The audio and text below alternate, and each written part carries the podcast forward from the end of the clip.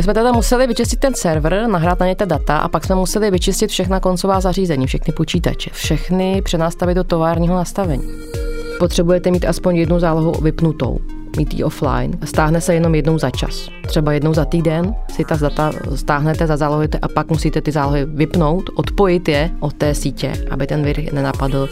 Ten hacker vlastně s námi komunikoval tím e-mailem, ale když jsme třeba smlouvali o té ceně a podobně, on vždycky se odmlčel, řekl, počkejte, musím se zeptat svého šéfa a pak se ozval po několika hodinách, takže to vypadalo jako prostě velká normálně firma nebo organizace. Pík.cz Pík.cz Pík.cz Váš podcast ze světa biznisu. U dalšího podcastu Pík.cz vás vítá Libor Ackerman. V posledních měsících přibývá kybernetických útoků na všechny možné druhy organizací. Bezpečnostní společnost Kaspersky uvádí, že za posledního půl roku zabránila až 25 tisícům hackerských útoků. Aktivity hackerů jsou přímo spojené s nouzovým stavem kvůli epidemii koronaviru. Pomocí speciálních počítačových virů napadají počítače v Evropě i ve Spojených státech. Za získaná data poté buď požadují výkupné, nebo je nabízejí jiným skupinám za úplatu. Přímé zkušenosti s napadením i vydíráním má i advokátka, jejíž klientská data hacksy zablokovaly. Pík.cz Pík.cz Dobrý den. Dobrý den. Vám se vlastně ta nehoda stala listopadu loňského roku. Mohla byste popsat ten osudný večer, kdy k útoku došlo?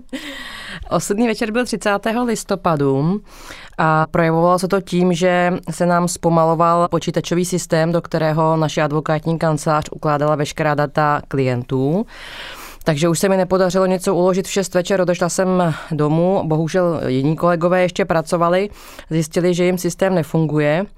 A proto jsme se obrátili na naše ajťáky a ti začali zjišťovat, co se děje, přijeli do kanceláře a Začali zjišťovat, co se děje se serverem, protože se choval nestandardně a zjistili, že celý server, veškerá data na něm jsou zakryptovaná neboli zašifrovaná, protože spravují i jiné společnosti než naše advokátní kancelář, tak si zkusmo zkontrolovali na dálku servery v jiných společnostech. Zjistili, že jeden server, nebo v jedné společnosti je server už také zaheslovaný a ve třetí společnosti byl jenom z části, takže se jim podařilo ještě zasáhnout a to kryptování zastavit, to znamená, tam se zakryptovala jenom některá data. Útok byl plošný, prostě zkusili to, hodili do moře velkou návnadu a sítem probírali, kdo se chytí. U nás se chytili, nebo v našem případě se chytili, co my víme od našeho ITáka tři společnosti, ale víme, že po celé republice to byly desítky společností v několika vlnách. Ten virus se jmenoval Deus 69, objevil se poprvé v září loňského roku a co já vím, tak stále ještě je uh, na trhu v éteru, stále ještě napadá v různých vlnách další a další společnosti. To znamená, v momentě, kdy vy jste zjistili, že vám špatně fungují servery, vaši ITáci objevili, že šlo o hackerský útok, tak potom na základě toho se vám ozval někdo, že vlastně máte zaheslený ty? Ne. Nebo jak pokračovalo vlastně to řešení dál? Ten server byl celý zakryptovaný a když jste se k němu připojili, objevila se zpráva, tento server je zašifrovaný. Pokud chcete další informace, pošlete e-mail na některou z těchto tří adres. Gmail, já nevím, Yahoo a ještě jeden e-mail. Dobře, takže to řešení potom pokračovalo dál? Řešili jste to s vašimi ajťáky, kteří byli dostatečně erudovaní, nebo jste museli oslovit firmu typu Kasperský, nebo prostě kdo řeší cyber security? No, my jsme nevěděli, co máme dělat, naši ajťáci taky nevěděli, co mají dělat. Udělali to, že poslali e-mail na tu adresu zadanou hackerem, Vytvořili teda nejdřív na Gmailu nějaký imaginární nový e-mailový účet a z toho účtu oslovili toho hackera.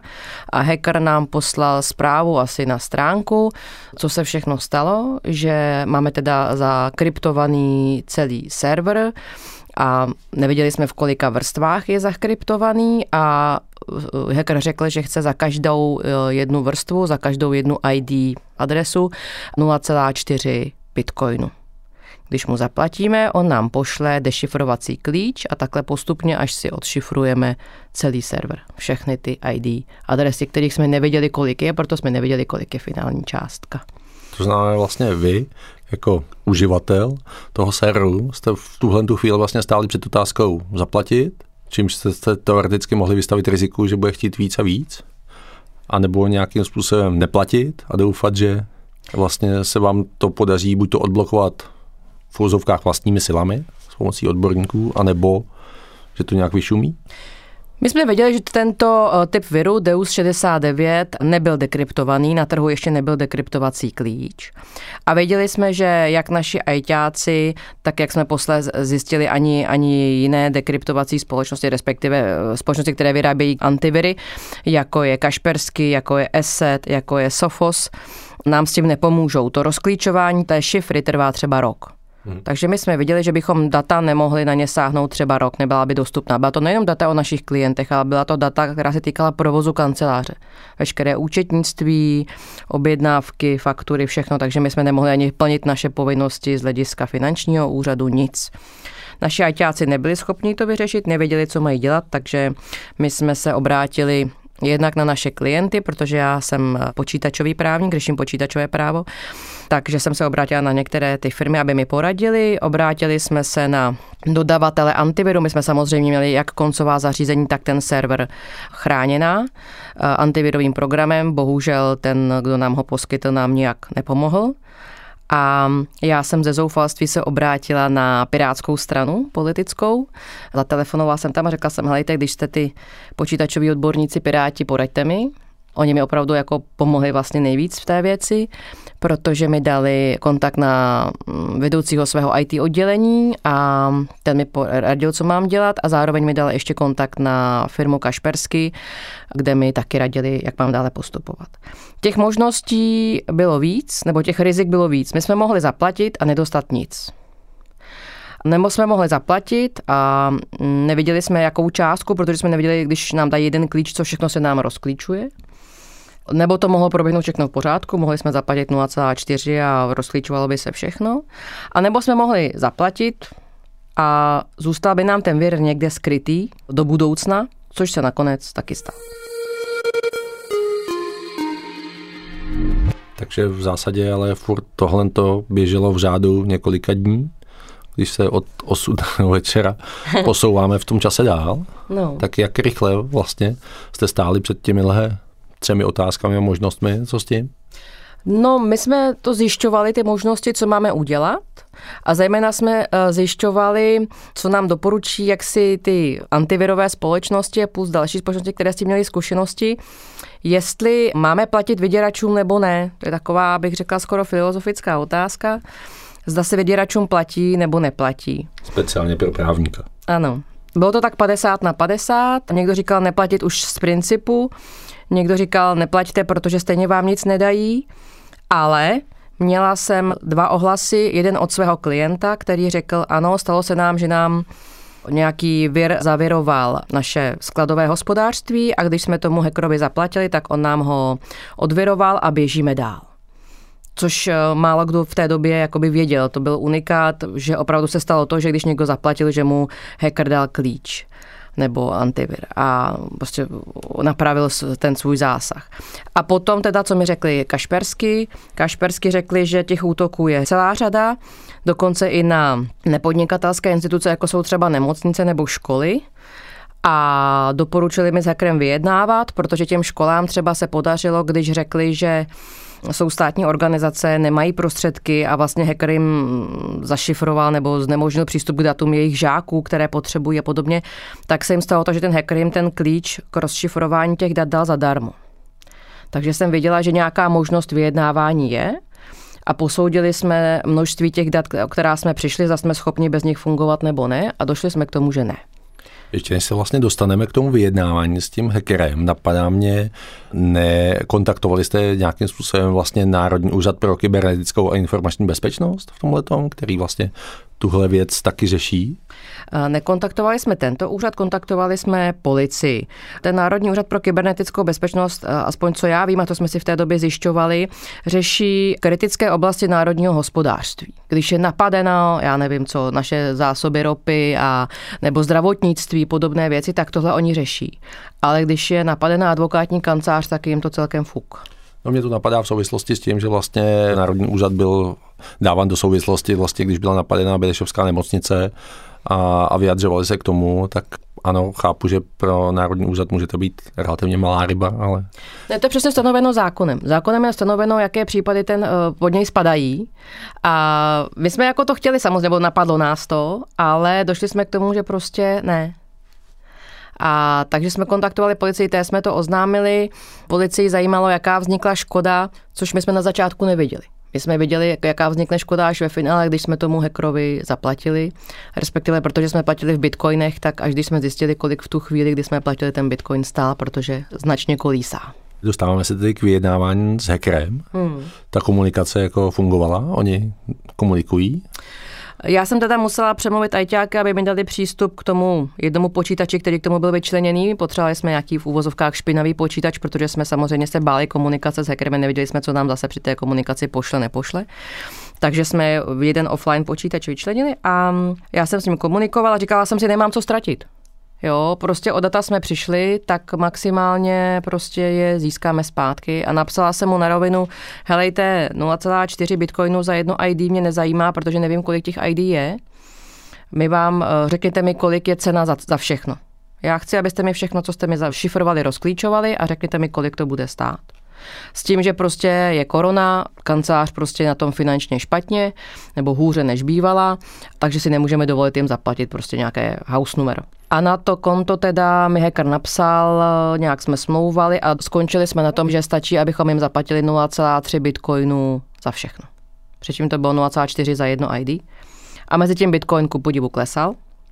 My jsme platili vlastně ve chvíli, kdy ten bitcoin byl jakoby v čase snad na nejnižší jakoby úrovni toho období. Jo. Takže ano, my jsme zaplatili, řekla jsem, zaplatíme vám půlku, protože na tom serveru, který byl zašifrovaný, byly dva virtuální servery. Řekla jsem, OK, máme dva servery, potřebujeme minimálně dva klíče.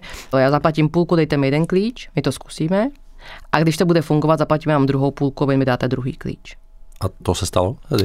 To se stalo. Akorát, že to, to trvá dlouho, protože zase jakoby časově to je náročné. Vy dostanete ten klíč, komunikovali jsme přes nějaké schránky, jakoby ulož to nebo něco podobného, ale bylo to, ta schránka komunikovala v ruštině, v azbuce což jak si nás trochu nasměrovalo, odkud ten hacker tak asi bude. Takže tam nám uložil ten klíč, my jsme si ho stáhli, respektive naši ajťáci a snažili se rozklíčovat ta data z toho jednoho serveru. My jsme ty data vlastně z toho serveru museli všechna stáhnout, ten server vyčistit, přenastavit do továrního nastavení, pak ta data rozšifrovat, pak je ještě vyčistit několika antiviry a pak je dát zpátky na ten server.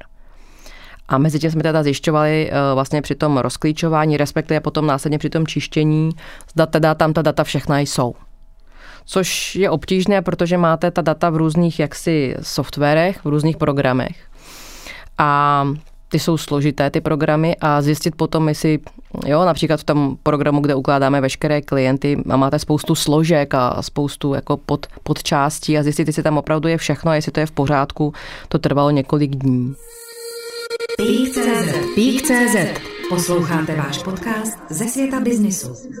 A bylo to tam? Bylo to tam, bylo tam všechno. Vypadalo to všechno dobře, proto jsme zaplatili i druhou půlku a dostali jsme další klíč a hacker nám dokonce napsal, já vidím, že těch serverů máte více, než jste řekli, proto teda, jestli budete potřebovat další klíče, tak už to máte v ceně, můžete požádat. Jo. A ještě bylo takové vtipné, ten hacker vlastně s námi komunikoval tím e-mailem, ale když jsme třeba smlouvali o té ceně a podobně, on vždycky se odmlčel, řekl, počkejte, musím se zeptat svého šéfa, komunikovali jsme teda v angličtině.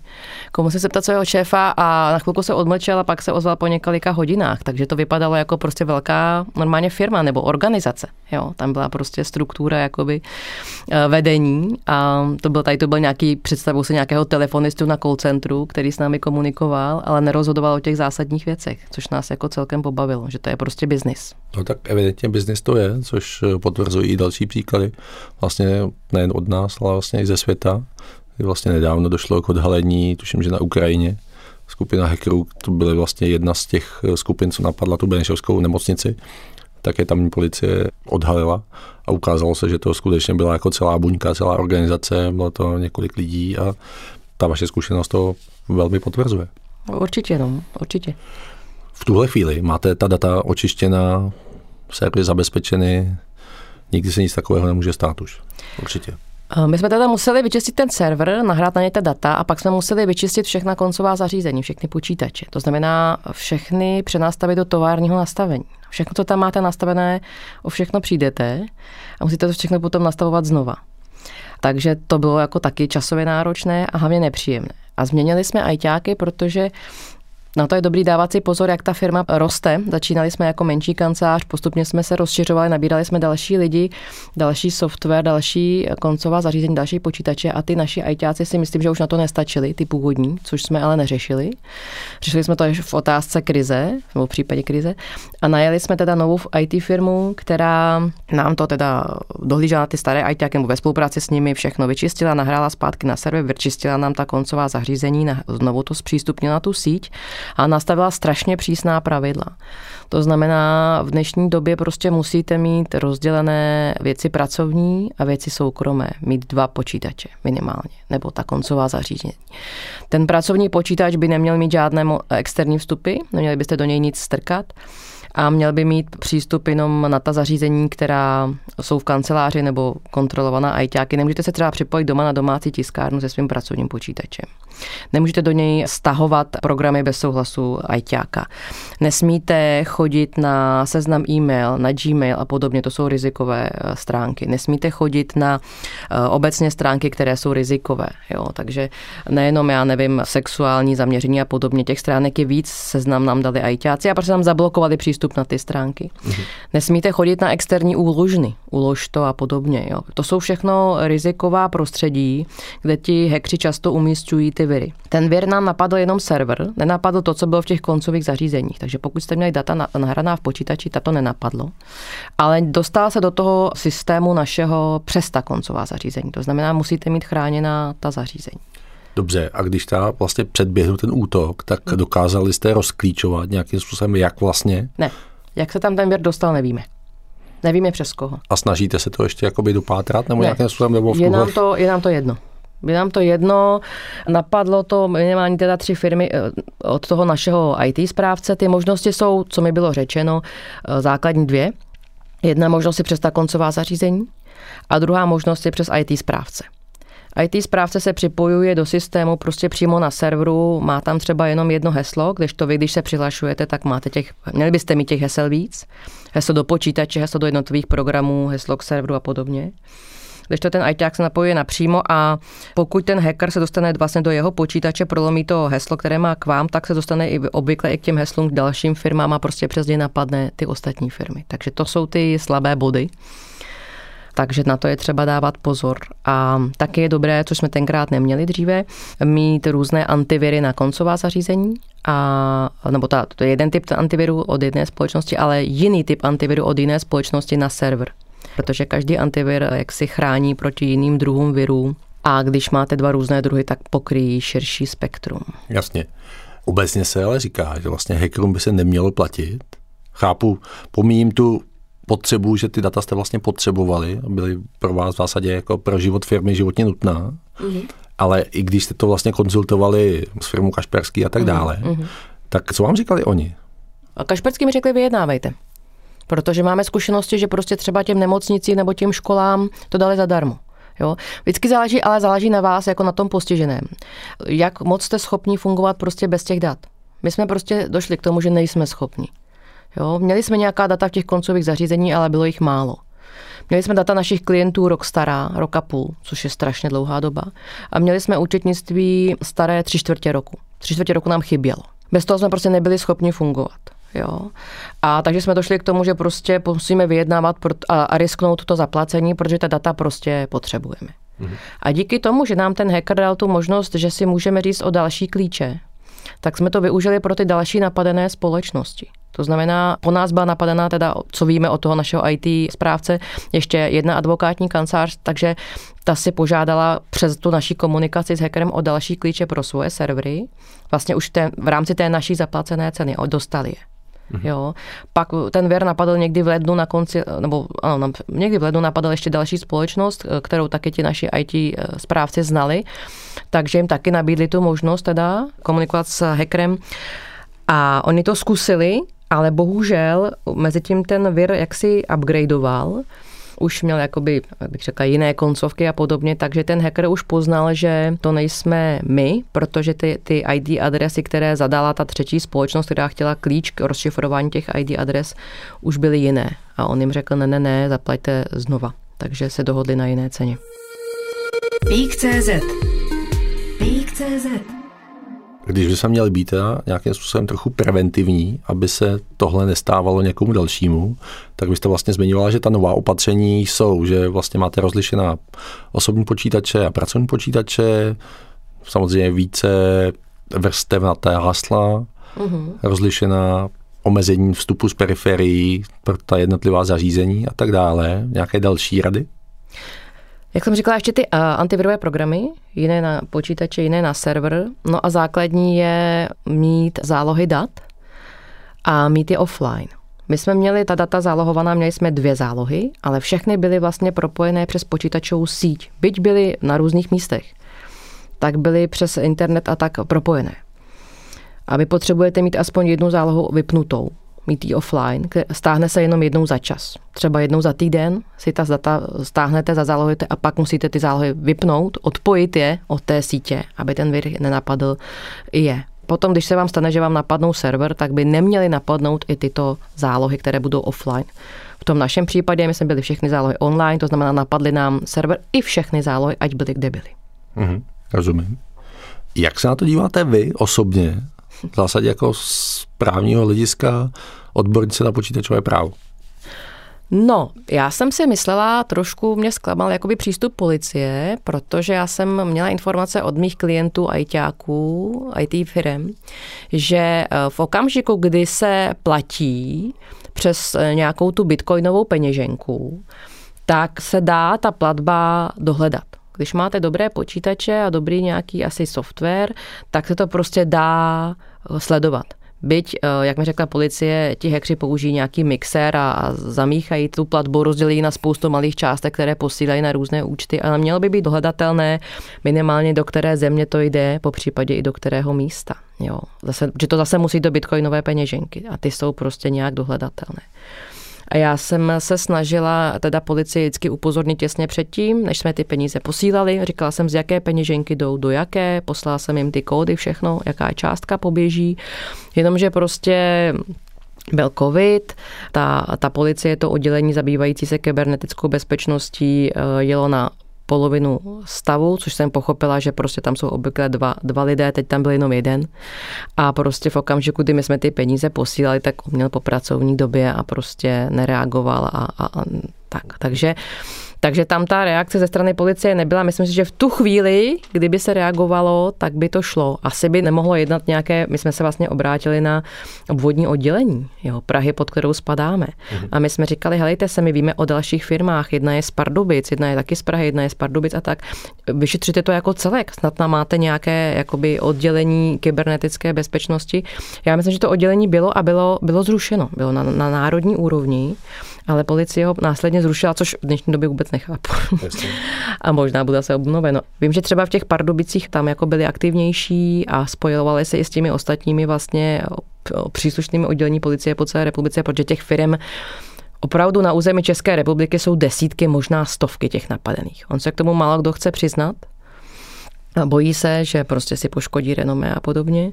Kdybychom ta data víc sdíleli ty informace, kdyby ty firmy to prostě na férovku jako řekli, hele, jsme napadení a kdyby si navzájem pomohli, jednak by to stálo míň, ten hacker by míň vydělal a jednak by se třeba ty ostatní firmy na to mohly připravit a ochránit se. Minimálně si dát ty zálohy offline, což je velice jednoduchý. A nějaká informovanost na nadnárodní úrovni, to znamená za hranici České republiky, v případě Slovenska, to jste nějakým způsobem nezjišťovali? Jestli to Což ta... v zásadě by šlo teoreticky přes uh. firmu Kaspersky, která vlastně je globální, že jo? Třeba? Firma Kašpersky, no eh, nebyl to ten, kdo nám poskytoval ten antivirový program, takže ten za to jakoby eh, odpovědnost nenesl. A tam je možné potom té společnosti předat, což jsme jako i chtěli, bohužel naši ty bývalí ajťáci, kteří k tomu mají přístup, zatím to neuskutečnili, vzít ten vir, z části dat ho vyndat, vzít ta samá data už odvirovaná, a dát k tomu ten klíč a zabalit to jako balíček, tak nějak, aby nebyl prostě příliš infekční a uložit to do nějaké úschovny a tam, aby si ho mohly ty antivirové společnosti vyzvednout a aby se mohli pokusit to prostě rozklíčovat. Jo. Ty viry obvykle působí jakoby krátce v čase. Jo, je vyvinutý, rychle napadne co nejvíc eh, firem na světě, nebo společností, nebo těch, těch zdrojů dát, a pak se stáhne, aby nebyl rozklíčován, protože třeba do roka opravdu se obvykle rozklíčuje. Jo. Tenhle vir, právě ten Deus 69, je zvláštní v tom, že je tady od září a pokud já vím, tak je ještě pořád, což je jakoby nezvyklé. Jo, je to už několik měsíců a asi si tak věří ten hacker, nevím, nebo ta společnost hackerská. Takže možná, že by tohle to pomohlo. No. A ty společnosti potom, ty antivirové, oni ta data sdílí. To znamená, když to někdo rozklíčuje, tak to poskytne ostatním a tím pádem jakoby už vlastně celosvětově se to rozšíří a pokud si někdo koupí antivirový program, tak by to v rámci toho měl mít, než se zase vyvine něco nového, lepšího. Pík.cz Pík.cz Posloucháte váš podcast ze světa biznisu. Tak ono obecně vždycky to bude taková hra na četníka a na zloděje, kdy ten zloděj ale vždycky bude o něco vpředu před tím, před tím četníkem. Ale ještě mě zajímá vlastně jedna věc. Dobře, tak vy jste zaplatili hackerům 0,3 bitcoinu, mm-hmm. ale v zásadě ty náklady na celé to zabezpečení na té vyšší úrovni vás muselo přijít na daleko vyšší peníze, tak dokážete řádově vyčíslit, nakolik vás tahle ta nepříjemná zkušenost a nehoda vlastně přišla? Přišlo nás to asi na 300 tisíc. Jo, 127 tisíc jsme zaplatili hackerovi a to ostatní byly vlastně hardware a software, který jsme pořídili, abychom ta naše data měli do budoucna lépe chráněná. Jo, to znamená, to nevyhodíte jakoby oknem, to se vám prostě jakoby, to potřebujete. To jsme měli vlastně mít už předtím. Takže v zásadě dlouhodobá investice, tak. která by se měla vyplatit do budoucna. Tak, tak. Ale čím nás to nejvíc zasáhlo, je ta uživatelská nepříjemnost tím, že máte rozdělený pracovní osobní počítač. To, že s tím pracovním počítačem nemůžete dělat spoustu věcí. Naši mladší kolegové například špatně nesou, že se nesmíte připojovat na žádné sociální sítě, jo, což my starší nám to nevadí, ale ti mladší už jsou na to zvyklí. Jo. Takže a je to jako máte spoustu hesel, která si musíte pamatovat a je to takové user unfriendly. Jo. Hmm. Takže to nám to jako hodně znepříjemně ten život, na to si prostě musíme zvyknout. Ve velkých korporacích, třeba v bankách už to je, takhle řadu let. V těch menších firmách na to lidé nejsou zvyklí a budou si na to muset zvyknout. A co mě teda jako hlavně, co mě to tak jako by dalo dál do života, bylo to, že jsem se zamyslela, která data jsou pro mě důležitá. OK, přišla jsem data, o data svých klientů, měla bych je stará třeba roka půl zpátky, někde uložená, OK. Ale na čem jakoby nejvíc záleží mě, jak se říká vtipně, jsou ty fotky z dovolené. Mm. Jo, fotky mojí rodiny, já videa dětí a podobně. To jsou data, o která bych nerada přišla. A říkala jsem si, kde mám uložená? Mám je zálohovaná a máme nějak chráněna nějakým antivirem? Nebo ne? Mm. Jo, a málo kdo to má. A jo, a jsou vlastně antivirové programy i třeba na mobily. Jo, na těch už jsme, bych řekla, v dnešní době možná víc než na počítači. A málo kdo si koupí antivir do mobilu. A málo kdo se chová, jak si uvědomile s tím svým mobilem třeba připojování k veřejným Wi-Fi sítím a podobně. Jo. A tam ten hacker na vás může velice rychle jakoby sáhnout si a, a napadne vám cokoliv. Ten lever byl dobrý, že napadl server, nenapadl koncové zařízení. Což si myslím, že je teďka takový trend. Oni nejdou po těch drobných uživatelích, oni jdou po těch velkých datech velkých firm. No jasně, protože ty dokáží zaplatit. Takže jo. když bychom to měli schrnout, konec dobrý, všechno dobré, k datům jste se dostali, servery jsou nenapadnutelné, alespoň doufejme, po nějaký čas? Není ten konec tak dobrý, protože my víme, že ten vir nám zůstal někde v systémech. Už dvakrát se aktivoval, zřejmě byl časově nastavený, nebyla to aktivace zvenku, aktivoval se sám a snažil se znovu ta data zakryptovat. Naštěstí díky tomu, jak to máme hodně teďka zabezpečené a díky antiviru, který máme na tom serveru, tak to ten server okamžitě zablokoval, takže se data nezavirovala ale máme tam v uvozovkách trojského koně, nevíme, kde je a e, přesně a nevíme, tím pádem se ho nemůžeme jakoby zbavit. A budeme jenom doufat, že teď se prostě několikrát aktivuje a pak časem odumře. Jasně. Jo, ale máme ho tam pořád. To znamená, kdybychom neudělali to technické zabezpečení, tak se nám to zavirovalo znova. A pokud teďka bychom chtěli polevit z toho zabezpečení, tak se nám může stát, že se nám to zaviruje znova říká advokátka, která má přímou zkušenost s nápadením hackery. Díky za váš čas. Děkuji za pozvání, naschledanou. Pík.cz Pík.cz Poslouchali jste váš podcast ze světa biznisu. Další ekonomické a biznisové zajímavosti najdete na Pík.cz.